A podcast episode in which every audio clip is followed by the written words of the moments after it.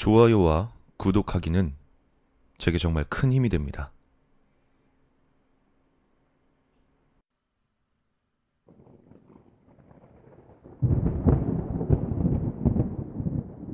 그 여자가 처음 보였던 날은 장맛비가 엄청나게 쏟아지던 6월의 어느 여름날 밤이었다.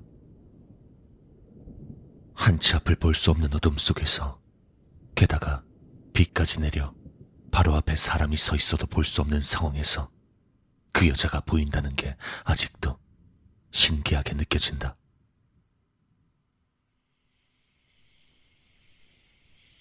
우리 부대는 반경 3km 이내에 민가가 없다. 산속에 처박힌 구형 막사의 부대였다. 밤에 위병소 근무를 서면 유일하게 들리는 소린 바람소리와 새소리뿐이다. 간혹 멀리 떨어진 부대에서 야간 사격을 하면 총소리가 들리기도 하지만 밤에 우리 부대 주변에선 그 어떤 인공적인 소린 들을 수가 없었다. 그날은 내가 일병이 되면서 처음으로 위병소 근무를 나가던 날이었다. 우리 부대는 일병이 되어야만 부대 정문인 위병소 근무를 할 수 있었다. 근무는 새벽 1시에서 2시까지 근무였다. 초여름인데도 밤엔 생각보다 서늘했고 맑디 맑은 밤하늘을 배경으로 거의 보름달에 가까운 달이 떠올라 주변 시야가 눈에 띄게 넓어졌다. 근무가 지루했는지 내 사수였던 김 병장이 재밌는 얘기를 해주겠다고 했다. 야, 저기 앞에 폐가 하나 있지? 예, 그렇습니다. 우리 부대 위병소 전방 50여 미터 우측에 폐가가 하나 있었다. 저 집이 왜 폐가가 됐는지 내가 얘기해 줄게. 김 병장은 무슨 1급 비밀이라도 나에게 얘기하는 양 조용히 소근대며 말을 이어갔다. 그러니까 지금으로부터 한 4년쯤 전일 거야. 내가 이 부대 오기 전에 저 집에 부부랑 스무 살짜리 딸 한 명이 살고 있었대. 그 집 딸이 예쁜 얼굴은 아니었는데 젊은 여자란 이유로 이 부대 군인들에게 아주 인기가 많았다고 하더라고. 부부는 사슴농장 일이랑 인접 부대 병사들 상대로 여러 가지 일들 대행해 주면서 생계를 이어갔고. 무슨 대행 말입니까? 그 외 있잖아. 군대 편지 말고 사제 편지 보내주고, 물건도 우편으로 보내주고, 뭐 간혹 읍내에서 사올 물건도 대신 사다 주고, 군인들한테 돈 좀 받은 거지. 근데 말이야. 난 왠지 괴기스러운 이야기가 나올 것 같은 긴장감이 감돌았다. 우리 부대원 중에 진짜 잘생긴 사람이 하나 있었는데 그 집 딸내미랑 눈이 맞았나 봐. 사람들 얘기론 여자가 그놈을 무지하게 좋아했다더라고. 그놈은 단지 욕정을 채우기 위한 대상으로 그 딸내미를 만났고. 근데 그 새끼가 아주 나쁜 새끼인 게 뭐냐면 이미 두세 명의 사회 여자들이 면회를 왔다 갈 정도로 여자가 많았는데 그 집 딸내미를 계속 몸에 품었다는 거야. 그 딸은 모든 걸 다 바쳐서 사랑하고 있는데 말이야. 근데 말이야. 그 녀석 제대 날짜가 다가오니까 여자가 불안해지기 시작한 거지. 여잔 시간이 지나면서 남자가 자기를 그다지 사랑하지 않는다는 걸 알게 됐지만 자신의 모든 건 이미 그놈한테 모두 가버린 거야. 그래서 여잔 남자를 잡기 위해 결국 임신을 택했어. 근데 그것마저도 그놈의 마음을 되돌릴 순 없었지. 그놈은 그냥 제대해버렸고 연락도 끊어버렸어. 뭐, 군대에선 이런 일이 흔하게 일어난다고 하는데, 어찌됐든, 제대 후에 그 딸내미가 부대까지 찾아와서 어떻게든 연락처 알아보려고 쑤시고 돌아다닌 거지. 근데 뭐 어쩌겠어. 아무도 그놈이랑 연락을 취할 수가 없었어. 그 뒤로 한 달 정도 여자가 보이지 않았었대. 아마 그 녀석 찾으러 다녔겠지. 만났는지 못 만났는지 알 수 없지만 반 해골이 돼서 돌아온 여잔 거의 실성지경에 이른 거야. 그 부모들도 부대에 와서 그놈 찾아내라고 다 죽여버리겠다고 난리 피우고 말이야. 그때쯤 내가 이 부대로 배치를 받았고. 근데 말이야.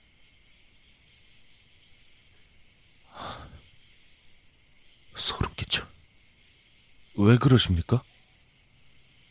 어느 날 밤에 위병소 근무자가 근무를 서고 있었는데 그 집 딸내미가 집 앞에 나무 사이에서 반드시 서서 자기들을 지켜보고 있는 걸 봤대. 밤이라 구분은 잘 안 갔는데 사람이 분명히 똑바로 서서 나무 사이로 자기들을 보고 있더라는 거야. 새벽에 말입니까? 소름이지 말입니다. 아니, 그게 소름 끼쳤다는 게 아니라 여자가 흔들거리더라는 거야. 그럼 주, 죽은 겁니까? 목매달아서? 시작은 그때부터였어. 저 집이 이사 간 뒤로. 그 여잔 죽었어. 네 말대로 목매달아서. 그때가 바로 내가 이 부대에 배치받은 지 두 달이 다 돼갔을 때지. 난 미친 여자의 단순한 자살로 알고 있었는데 부대원들 표정을 보니까 그런 것 같지가 않았어. 다들 함구하고 있었지만 난 직감적으로 뭔가 큰 일이 뒤에 숨어 있음을 알 수 있었지. 그때 날 무지하게 아끼던 말년 병장이 있었는데 그 사람이 제대하기 전날 이 얘기를 해준 거야.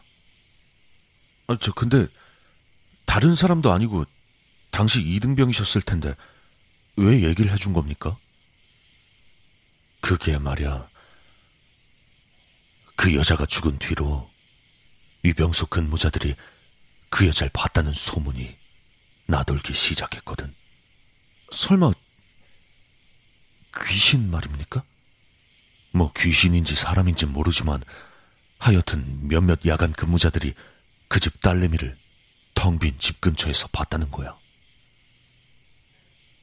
난 조용히 침을 한번 삼켰다. 근데 그게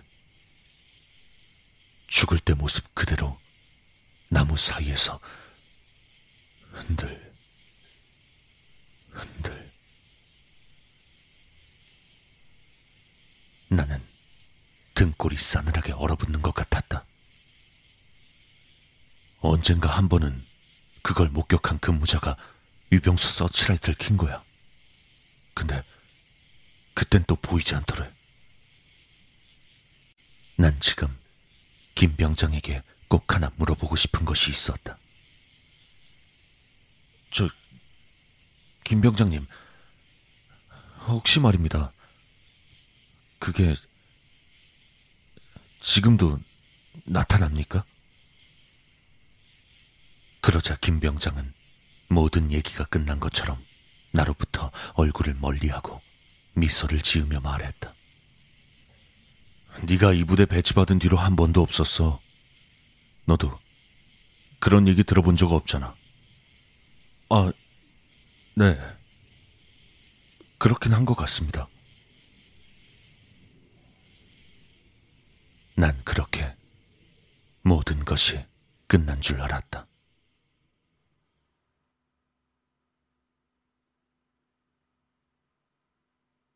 그해 장마가 시작되면서 우리의 근무는 공포의 시간이 되었다.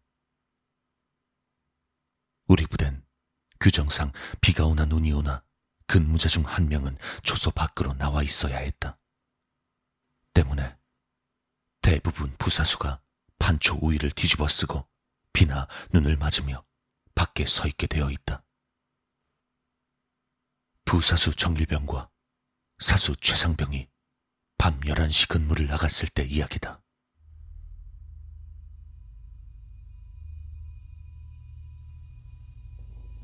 그날은 간간히 어둠 속에서 비가 흩날리는 밤이었다. 우위를 뒤집어 쓰고 20분 정도 근무를 서고 있던 정일병이 초소안에 최상병에게 다가와 속삭이는 말로 얘기를 건넸다. 저, 최, 최상병님, 혹시 무슨 소리 안 들리십니까? 그 얘기를 들은 최상병은 정일병을 향해 얘기했다. 이런 씨발. 나만 들리는 게 아니었어? 최상병도 정체 모를 그 소리를 계속 주목하고 있던 거였다. 알 수 없는 여자의 소리. 흐느끼고, 간간히 웃기도 하고, 뭐라고 그들에게 묻는 것 같기도 하고, 칠흑 같은 어둠 속에서 그들은 뭔가에 홀린 듯 아무것도 하지 못하고 그 알 수 없는 정체의 소리를 듣고만 있었다. 그런데 갑자기 주소 밖을 응시하고 있던 최상병이 혼잣말을 중얼거리기 시작했다. 전방 50m. 전방, 전방 50m. 왜 그러십니까, 최상병님? 야, 이 씨발로마. 저거 안 보여? 최상병은 소총을 움켜쥐고 조소 밖으로 뛰쳐나갔다. 그리곤 실탄을 장전했다. 따라 나온 정일병은 심장이 터질 것만 같았다. 전방 50m쯤에 어둠 속에 서 있는 사람의 형상. 이 칠흑 같은 어둠 속에서 사람의 형상이 또렷하게 보이다니. 우리 부대는 최전방 부대였다. GP나 GOP 부대는 아니었지만 평소 근무를 설 때 공포탄 없는 실탄 근무를 섰다. 게다가 장전은 하지 않지만 탄창을 삽탄한 상태로 근무를 서게 되어 있다. 그런데 최상병이 철커덕 소리를 내며 장전을 하는 것이었다. 뭔가 큰일이 터질 것 같은 불길한 예감이 그들을 감쌌다. 최상병은 겁에 질린 게 확실했다. 그는 50m 전방에 있는 사람에게 수화를 시작했다. 손들어! 움직임에 쏜다! 벽돌! 최상병은 암구호를 외쳤다. 하지만 응답 없는 사람의 형상. 씨발.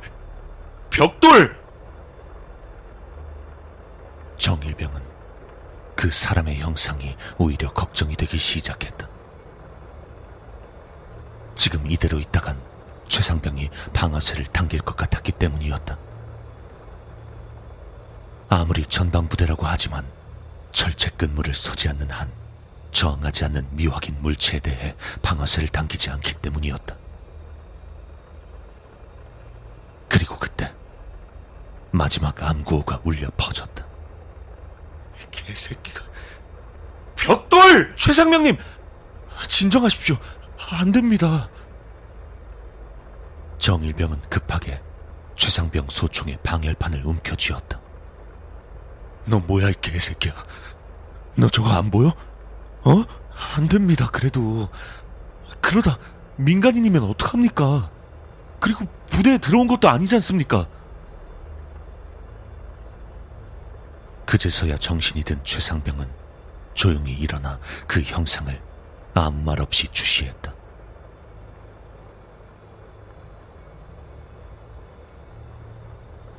얼마나 시간이 지났을까? 빗방울이 굵어지고 나서야 그 형상은 사라졌다. 한동안 멍하니 초소 밖에서 자리를 지키던 최상병은 아무 말 없이 떨리는 손으로 장전된 총알을 분리하고 탄창에 다시 끼워 넣었다. 그리고 이 소문은 삽시간에 부대 전체로 퍼졌다. 한동안 잠잠했던 귀신 소동이 다시 시작된 것이었다.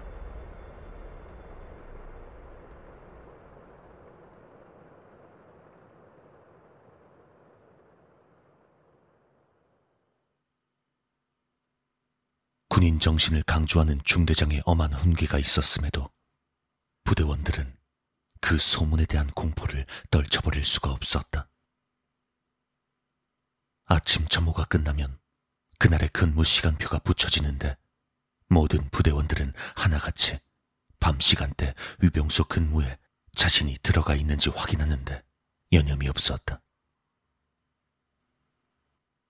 그런데 정작 사건은 다른 곳에서 터졌다. 우리 부대 최악의 근무지는 바로 탄약고였다.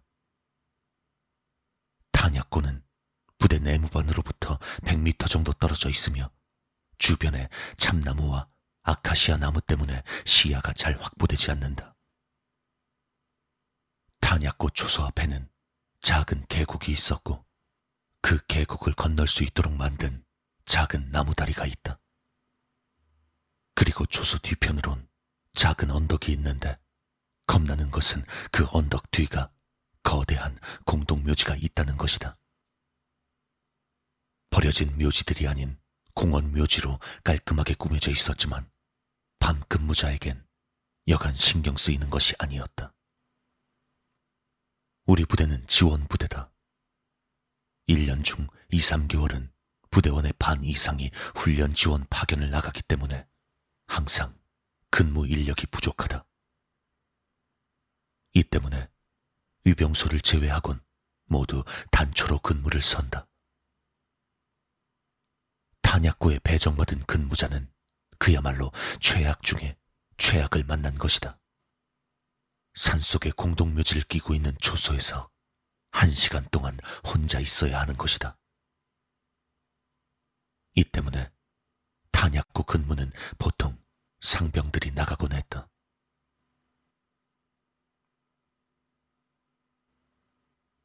박상병은 우리 부대에서 강한 군인의 상징이었다. 강심장인진 모르지만 몸짱에 항상 남자다운 성격으로 간부들이나 고참들로부터 신임을 독차지하는 사람이었다. 그날은 새벽 2시 근무였다. 뭐? 뭐라는 거야, 이 새끼가. 야, 너 정신 안 차려? 인터폰으로 통화를 하던 당직 가사의 큰 호통 소리에 당직 사관인 소대장이 벌떡 깨어났다. 뭐야, 왜 그래? 아니, 아니 박상병 이 미친 새끼가 헛소리를 하지 않습니까? 뭔 소린데 그래? 아, 지금 진짜 아니 지금 초소에 누가 자기랑 같이 있답니다. 뭐? 그 말이 끝남과 동시에 허공을 가르는 총소리가 들려왔다. 소대장과 당직 하사는 서로의 얼굴을 한번 확인한 후 미친 듯이 탄약고를 향해 뛰어갔다. 총소리에 잠에서 깬 두세 명의 말년 고참들도 따라서 뛰쳐나갔다. 100여 미터를 달려 황급히 도착한 탄약고. 나무 다리를 건너 누군가 웅크리고 앉아 탄약고 쪽을 총으로 겨누고 있었다. 장마철이었지만 간간히 구름 사이로 비치는 달빛 때문에 누구인진 금방 알아볼 수 있었다. 소대장이 물었다.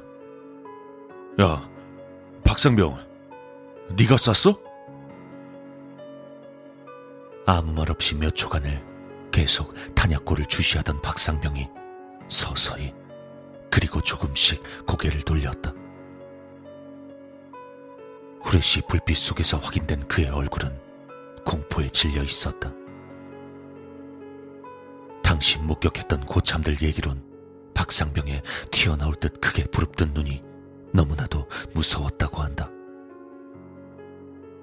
소대장은 신속히 박상병의 총기를 회수하고 탄약고 근무를 두 시간씩 복조 근무로 돌렸다.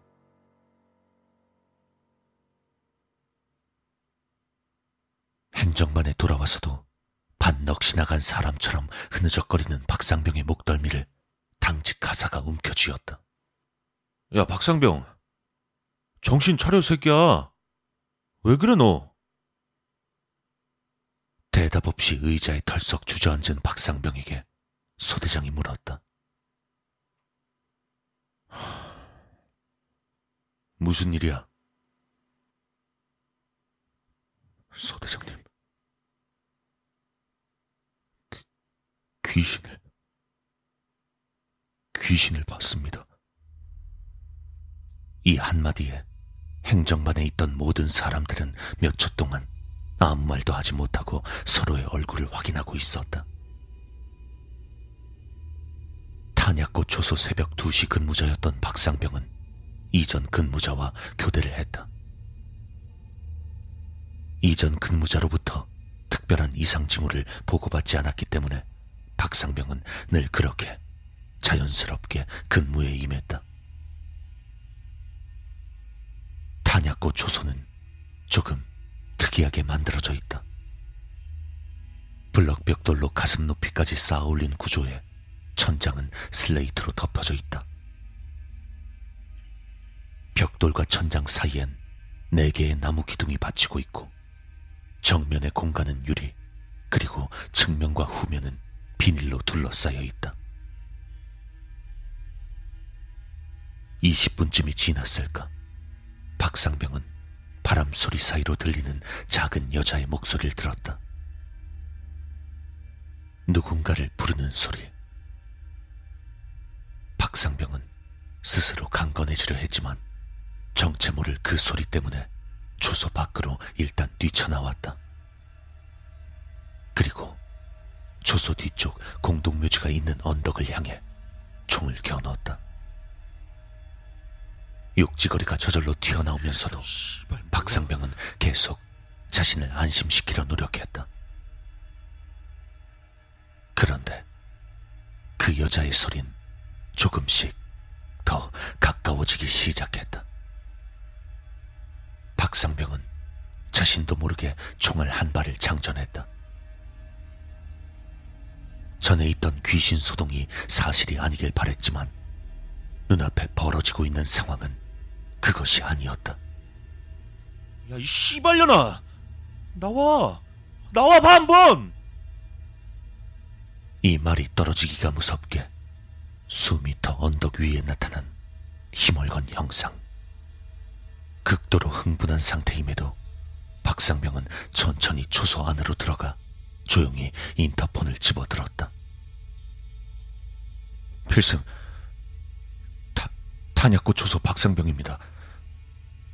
탄약고 초소에 누가 있습니다. 지금 뭐? 모르는 거야, 이 새끼가. 야, 너 정신 안 차려? 인터폰으로 통화를 하는 와중에 박상병은 부시럭거리는 소리를 듣는다. 그리고 바로 코앞의 유리창 정면에 보이는 힘얼건 형상. 박상병의 온몸은 굳어버렸지만 오른쪽 엄지 손가락은 조용히 소총의 안전핀을 풀고 있었다. 그리고 조금씩 고개를 돌렸다. 유리창에 보이는 그 힘얼건 형상이 자신의 뒤에 있음을 알았기 때문이다. 박상병은 고개를 모두 돌려 그 정체 모를 형상의 얼굴을 확인할 만큼 강심장은 아니었다. 고개를 돌리는 와중에 박상병은 방화쇠를 당겨 허공에 총탄을 날린 후 미친 듯이 조소를 뛰쳐나왔다. 그리곤 나무 다리를 건너 참나무 아래에 웅크린 후 조소를 향해 총을 겨누고 있었다. 모든 이야기를 마친 박상병은 내무반으로 조용히 이동했다. 이미 내무반은 불이 환하게 밝혀져 있었고 무슨 영문인지도 모르는 부대원들은 넋이 나간 사람처럼 들어오는 박상병을 멍하니 바라보았다. 야, 당분간 박상병 야간 근무 열애시켜.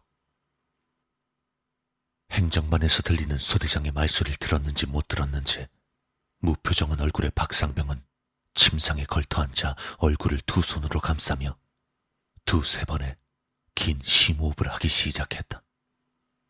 몇몇 고참들의 괜찮냐는 질문에 박상병은 괜찮다며 근무 복장을 조용히 해체했다.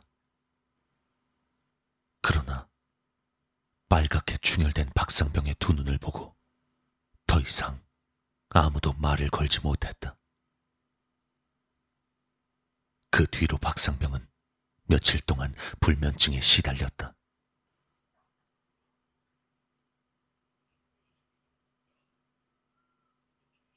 위병소에 이어서 이번엔 탄약고라니 부대 전체는 그야말로 소름 끼치는 공포가 서서히 엄습해오고 있었다.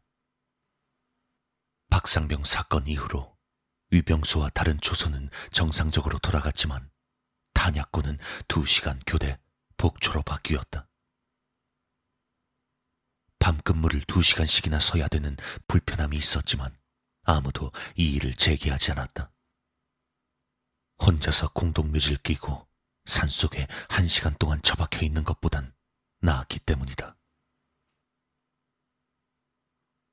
그리고 귀신 소동은 드디어 나에게까지 찾아왔다. 그날은 정말 기분이 나쁠 정도로 날씨가 좋지 않았다.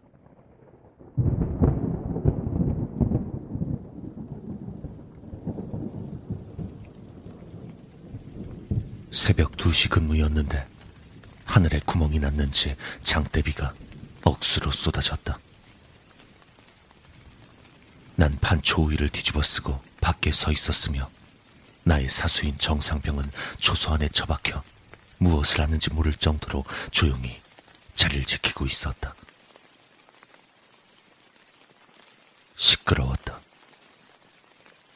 반초 우위로 덮은 헬멧 위로 떨어지는 빗소리. 주변 숲의 나뭇잎을 강타하는 빗소리가 너무나도 크게 들려왔다. 게다가 칠흑 같은 어둠 속에서 장대비가 쏟아져 그야말로 전방 1미터 안의 물체도 식별하기 어려울 정도였다. 정말로 누가 바로 코앞에 있어도 눈치채지 못할 정도였다. 내가 그 형상을 발견한 건 근무 시작 20분이 지났을 때였다. 난 아직도 그 시간을 기억한다. 새벽 2시 20분.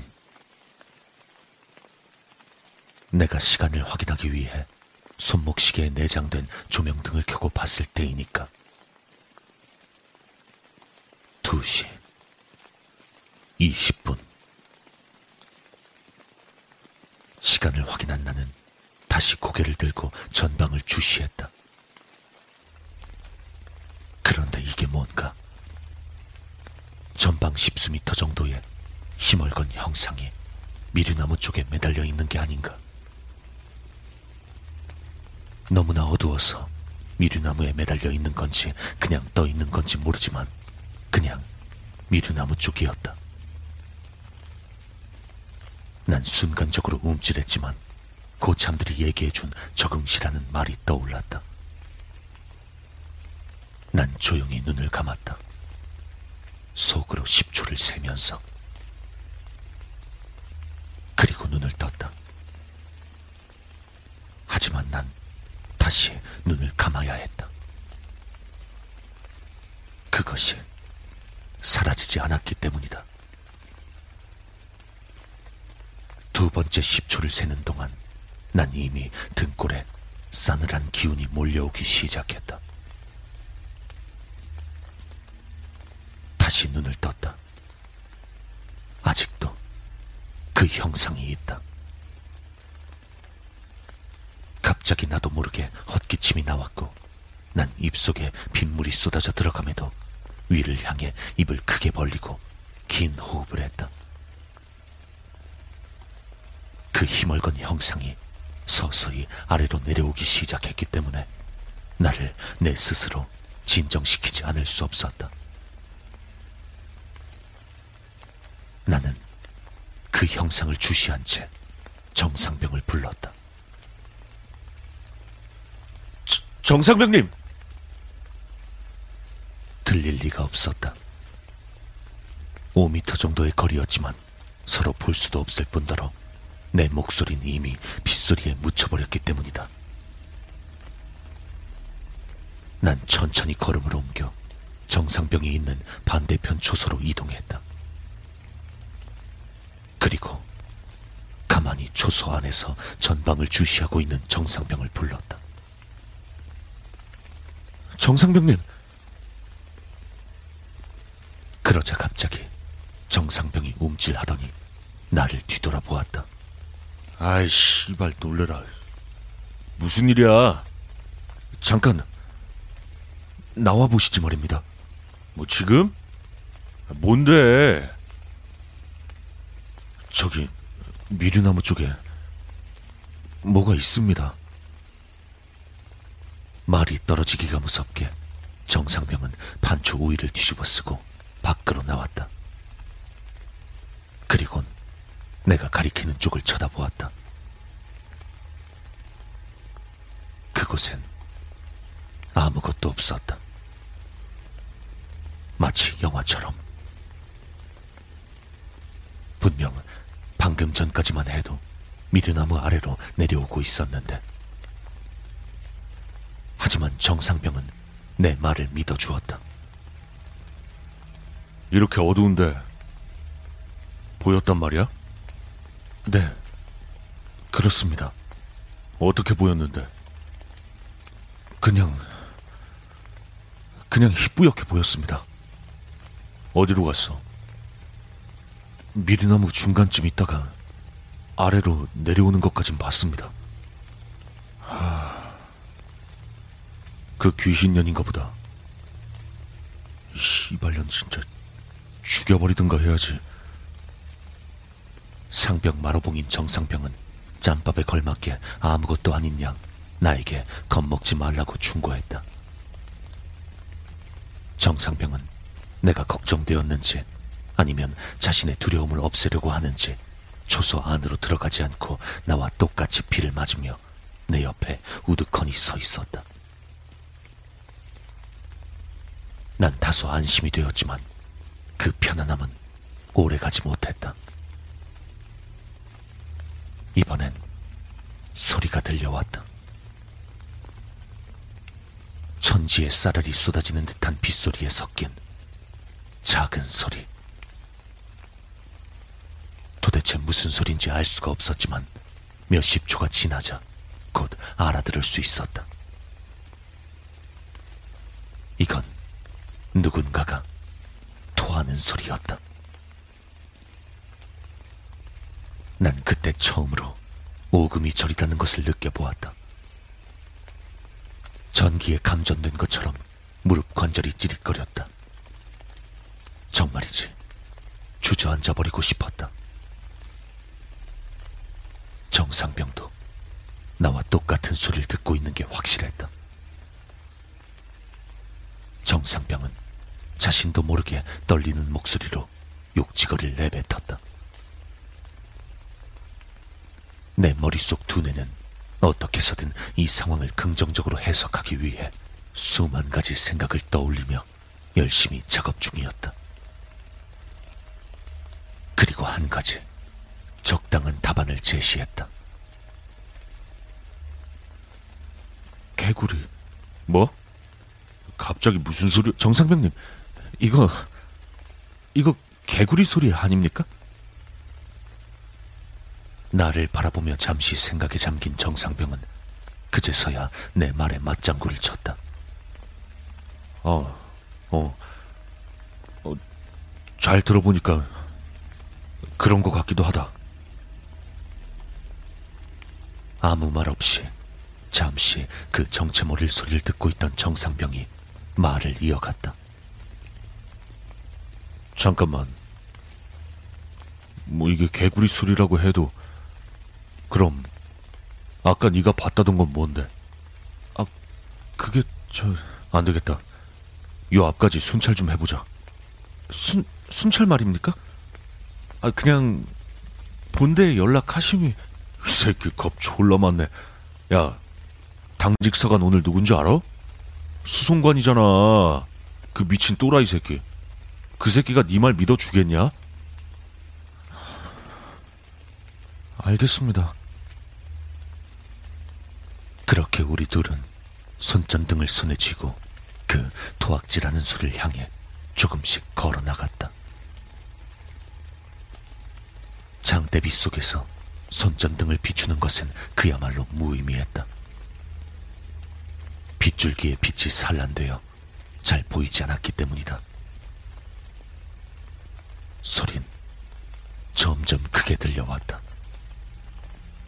거의 십수 미터 전방까지 다다른 것 같았다. 누가 먼저랄 것도 없이 어깨에 매달린 K2 소총의 개머리판을 펴고 총구를 들어 올려 전방을 조준했다. 내 머린 더 이상 전진하지 말 것을 명령하고 있었지만 다리가 말을 듣지 않았다. 그때 정상병이 갑자기 장전을 했다. 안전핀을 풀었는지 안 풀었는지 모르지만 여차하면 방아쇠를 당길 기세였다. 제발 정상병이 미쳐 날뛰지 않길 바랄 뿐이었다. 행여나 정상병이 나를 귀신으로 본다면 난 이미 죽은 목숨이나 다름없었다. 이제 멀어야 10미터 전방이었다. 땀인지 빗물인지 모르는 액체로 내 얼굴은 이미 흥건히 젖어 있었다. 그런데 수미터 앞에 도달하고 나서야 난 내가 고안했던 답안이 틀렸음을 알게 되었다. 이건 분명 사람의 소리였다. 개구리 따위의 소리가 아니었다. 아직도 빗소리가 더 크게 들려왔지만 이건 분명 사람의 소리였다. 손전등을 비추어 봤지만 확인이 되지 않았다. 잡초와 잡목으로 우거진 덤불 속이라 직접 파헤치지 않는 한 그 정체를 알아볼 수 없었다. 정상병은 떨리는 목소리로 보이지 않는 형체를 조준하며 수화를 했다. 누구냐? 손들어. 움직이면 쏜다. 그러자 갑자기 소리가 멈추었다. 심장이 터질 듯 했고 온몸이 오그라드는 것 같았다. 그 토악질 소리가 들리지 않자 빗소리만이 주위를 감싸고 있었다. 그러나 그 시끄러운 빗소리도 우리 둘에겐 무섭도록 소름 끼치는 고요한 정막이나 다름없었다. 야, 가서 서치라이트 켜. 잘, 잘 못 들었습니다. 잠시 넋이 나간 듯 나는 정상병의 명령을 놓치고 말았다. 가서 초소 서치라이트 키라고 이 개새끼야. 그제서야 난 조금씩 뒷걸음질 치며 초소로 향했다. 위병소는 야간 근무 중에 특별한 상황이 아니면 서치라이트를 켤 수가 없다. 서치라이트를 키면 그날 근무 일지에 보고를 해야 되고 이유가 분명해야 한다. 하지만 난 이것저것 생각할 상황이 아니었다.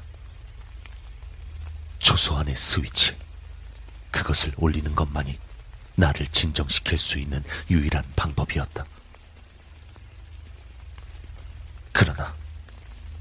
초소에 들어가기도 전에 내 바람이 어긋났음을 알게 되었다. 초소문을 열자 초소 안에 누군가 있었다. 손전등에 비친 흰색과 검은색. 전설의 고향에서나 볼 수 있는 처녀 귀신이라고 부르던 흰 소복에 검고 짙은 긴 생머리. 어쩌면 단순한 하얀색과 검은색을 내 머리가 그렇게 해석했는지도 모른다. 눈으로 보이는 검은색 두 점과 시선이 마주쳤을 때 더 이상 내 두 다리는 버티지 못했다. 단순한 기절과는 달랐다. 정신은 멀쩡했지만 몸이 나른해지면서 힘이 하나도 없는 것이다. 이미 내 몸은 내 것이 아니었고 외마디 비명도 지를 수 없었다. 영화 속에 나오는 비명 소린 다 거짓이었다. 정말로 아무런 소리도 낼 수 없었다. 갑자기 사물이 멀어지고 눈앞의 영상이 시선 중심으로 모아지면서 주변이 TV 화면이 꺼지듯 어두워지고 있었다. 그래도 난 군인이었다. 무릎을 털썩 꿇어 주저앉으며 기절 직전까지 갔지만 내 오른손에 있던 소총은 놓지 않았다. 내 머린 그 여자를 올려다보고 있었지만 떨어뜨린 손전등 때문에 그 형상을 더 이상 볼 수가 없었다. 머릿속에선 계속 소총을 들어 쏘라고 명령하고 있었지만 정말로 바늘 하나 들어 올릴 힘조차 없었다.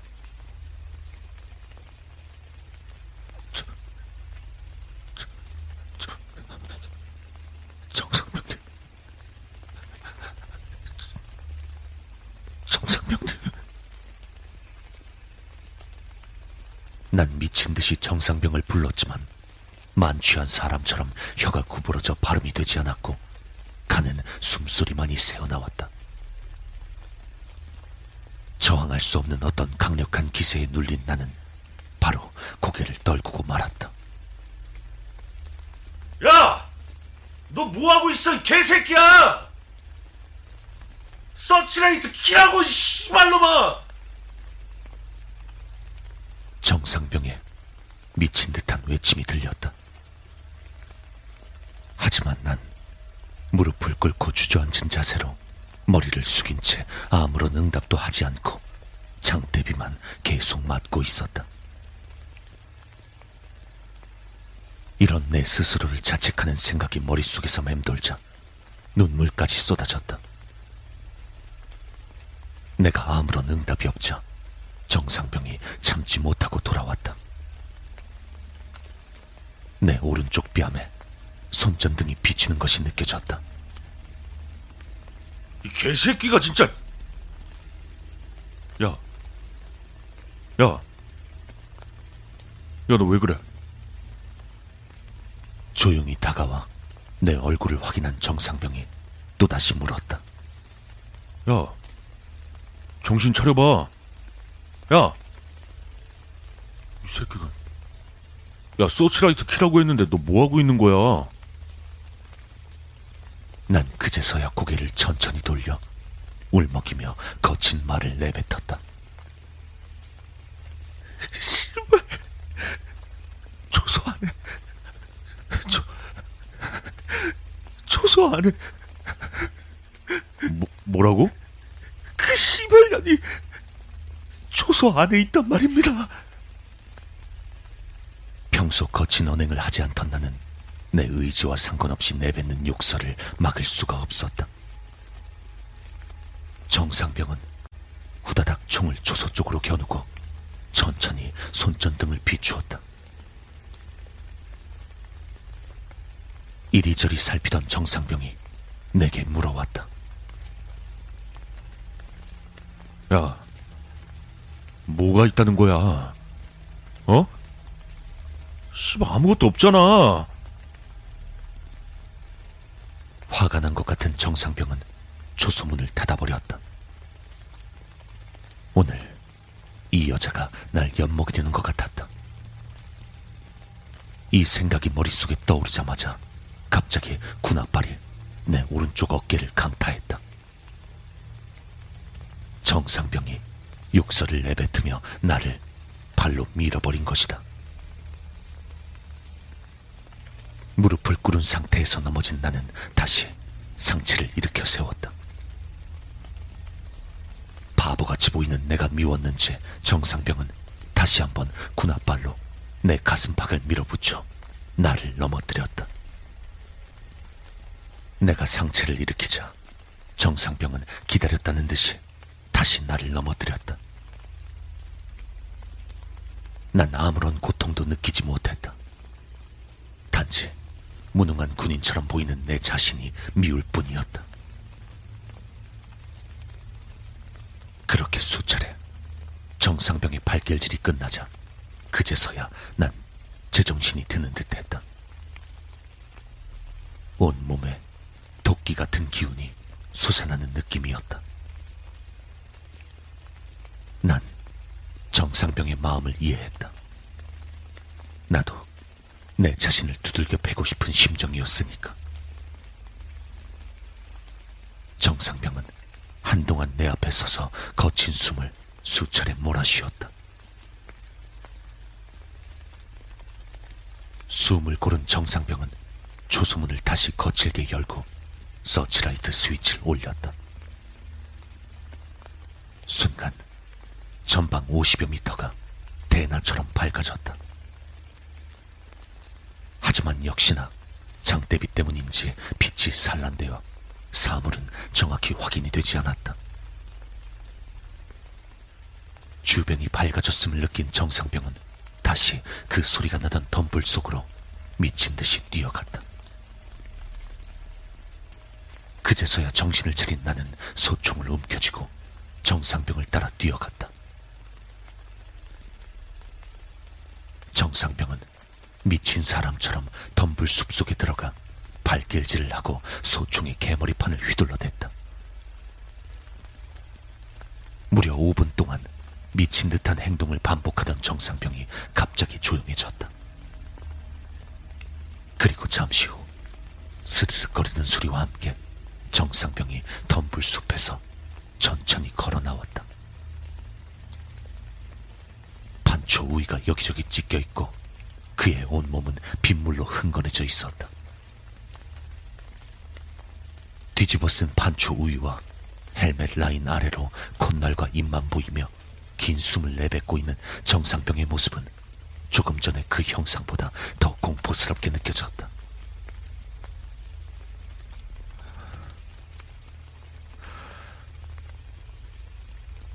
돌아가자. 나지막한 억양으로 정상병이 말을 했다. 정상병이 총을 쏘지 않은 걸 보면 행동은 미친 듯이 보였지만 정신은 있었던 것 같다. 초소로 돌아와서야 우린 인터폰이 요란하게 울리고 있음을 알게 되었다. 정상병은 초소 문 앞에서 한 번 멈칫하더니 천천히 초소문을 열고 들어가 수화기를 들었다. 통신보안 정상병입니다. 정상병은 서치라이트 스위치를 조용히 내리며 수송관에게 서치라이트를 켜게 된 경위를 보고하고 있었다. 예. 자세한 건 들어가서 말씀드리겠습니다.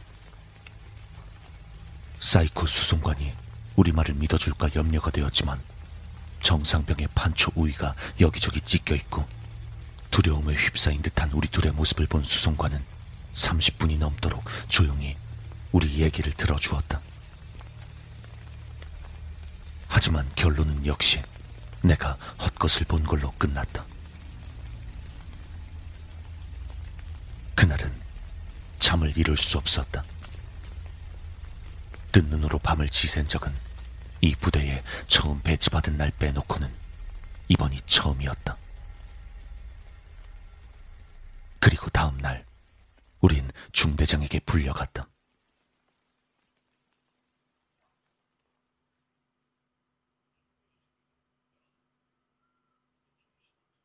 결론은 바뀌지 않았지만 그날만큼은 중대장도 사태의 심각성을 깨달았는지 군인 정신 부족 같은 훈계는 하지 않았고 근무에 열중하란 말만 했다. 그날 이후로 정상병은 말이 없어지고 극도로 예민해져 있었다. 쉬는 시간이면 냉무반 뒤뜰에 혼자 앉아 연신 담배만 피워댔다. 정상병님, 괜찮으십니까? 나의 물음에도 정상병은 아무 대답도 없이 담배만 깊게 빨아들이고 있었다. 나를 쳐다보지도 않고 멍하니 전방에 시선을 고정한 채 연신 담배만 빨던 정상병이 드디어 입을 열었다. 야, 일병. 그날 네가 귀신 봤다던 날 네가 초소 안에 그 여자 있다고 했을 때 말이야. 내가 확인했잖아. 사실 나도 초소 안에서 그 여자 봤다. 나도 너처럼 그 여자 봤다고. 근데, 근데 왜 가만히 계셨습니까? 정상병은 담배 꽁초를 슬리퍼 바닥으로 짓이기고 다시 담배 하나를 꺼내 물었다. 그리곤 미간에 깊은 주름을 만들며 말을 이어갔다.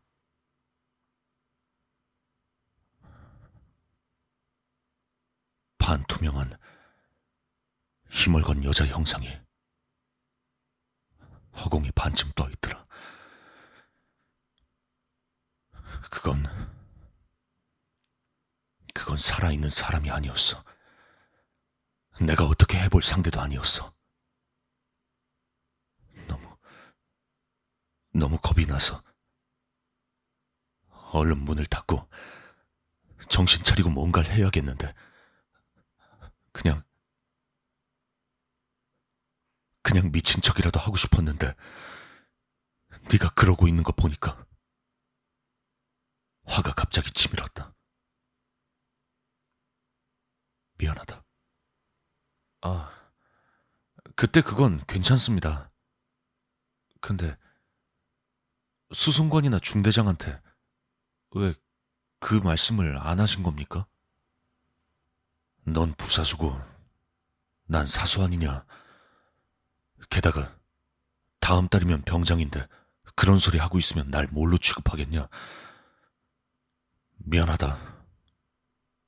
본의 아니게 너만 찌질한 놈으로 만든 것 같네.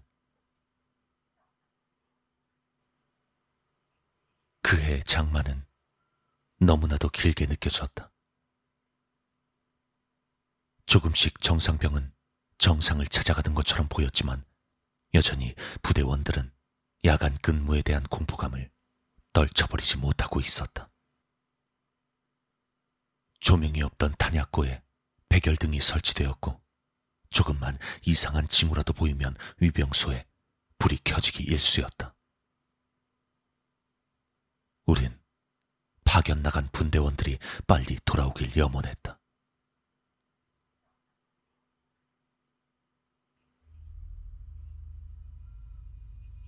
또 한 번의 소동이 벌어진 것은 장마가 끝나갈 무렵이었다. 완전히 장마가 끝났다고 봐도 무방할 정도로 며칠 동안 구름만 껴있고 비는 거의 오지 않았다. 그리고 그날은 야간 사격을 하는 날이었다. 주간 사격 땐 보통 소대장이 인솔을 하는데 그날은 중대장까지 참가를 했다. 우리 부대는 자체 사격장이 있었다. 중간 규모의 사격장이었고 사로의 수가 작아 동시에 다섯 명 정도만이 쏠 수 있었다. 조그만 산 중턱쯤에 사격장이 자리 잡고 있었으며 사격장 뒤쪽 10여 미터 아래엔 작은 연습장 겸 대기소가 있다. 그날의 야간 사격은 0점 조준용 종이 타겟을 25m 전방에 놓고 실시했다.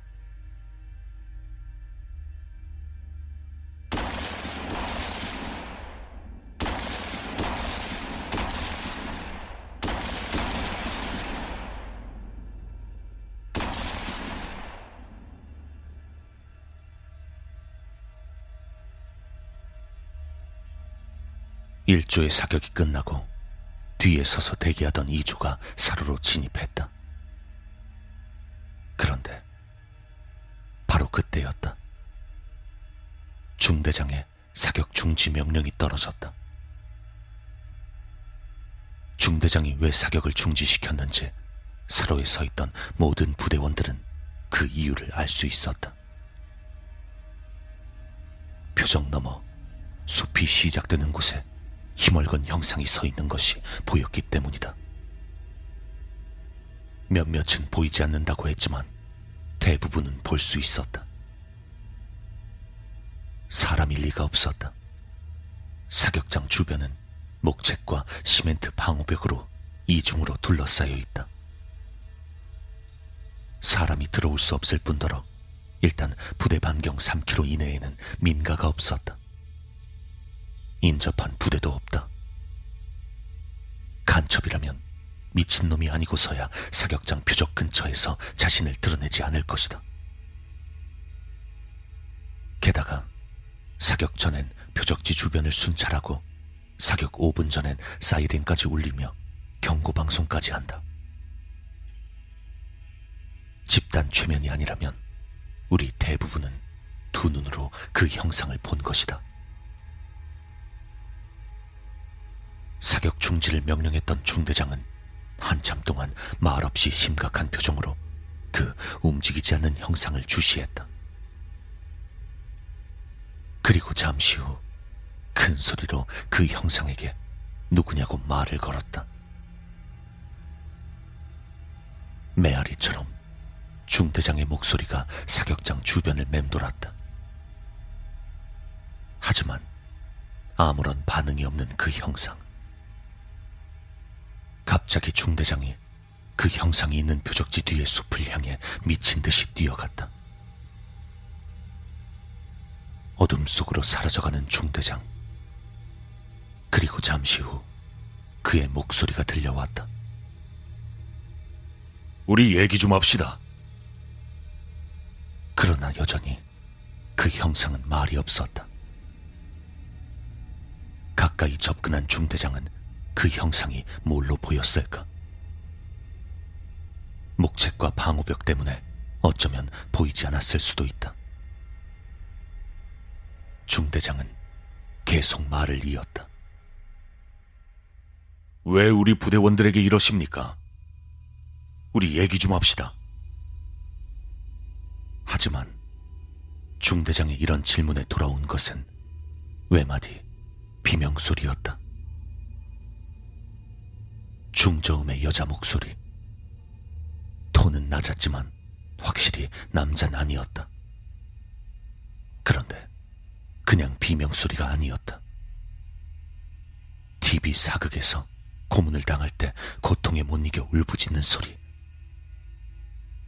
그 소리와 함께 그 형상은 사라져버린 것 같았다.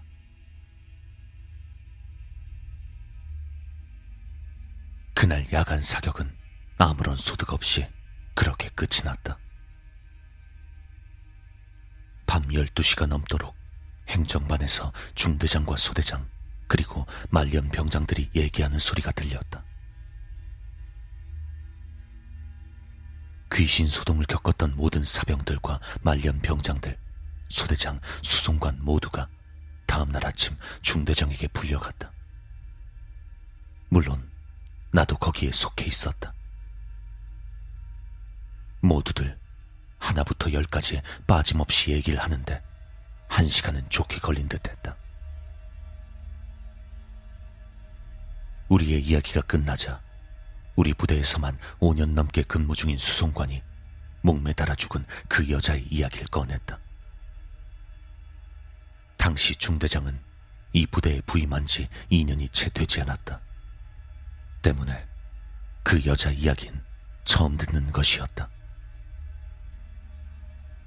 중대장은 신기하다는 듯이 수송관의 이야기에 귀를 기울였다.